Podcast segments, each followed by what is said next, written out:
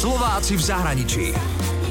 Úspeli vo svete? Doma ich nepoznáme. Express. Keď si chceme užiť večer s kamošmi, tak možno s nimi zájdeme niekam do baru.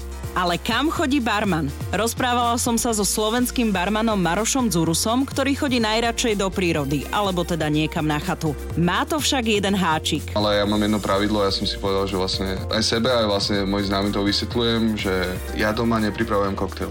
Pokiaľ chceš zážitok, koktail, príď ma navštíviť do baru. Bohužiaľ, ako niektorí barmani samozrejme to robia a nemal by som s tým problém, ale nechcem. Maroš Zurus pracuje ako hlavný barman v najlepšom norskom bare. To, že ide o najlepší bar v Norsku je jedna vec. Druhá vec je, že je to 19.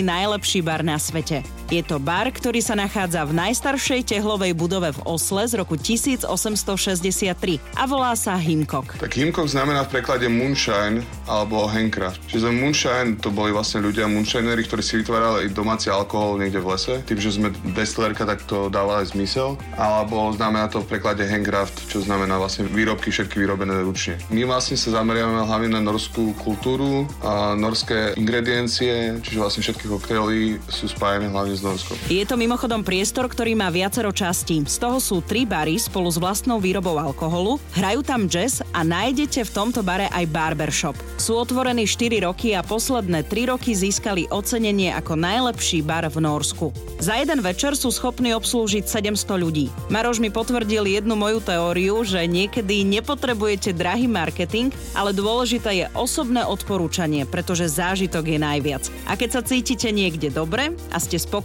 so službami, tak to potom odporúčate aj svojim známym.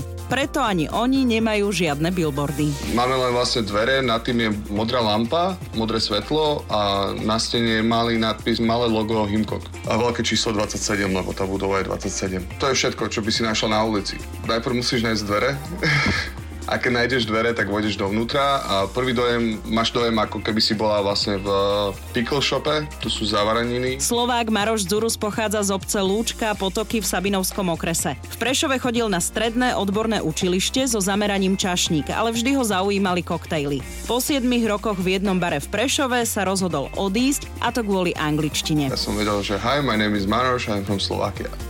To bolo všetko. Čiže to bolo celkom zaujímavé na začiatok, že vlastne moja angličtina bola zero, no a vlastne dodal som si prvý pracovný pohovor. Takže v Norsku začínal najskôr ako pomocník v bare, ktorý zbieral prázdne poháre, čistil popolníky a doplňal ľad, no a teraz je hlavným barmanom. Úspeli vo svete? Doma ich nepoznáme. Slováci v zahraničí.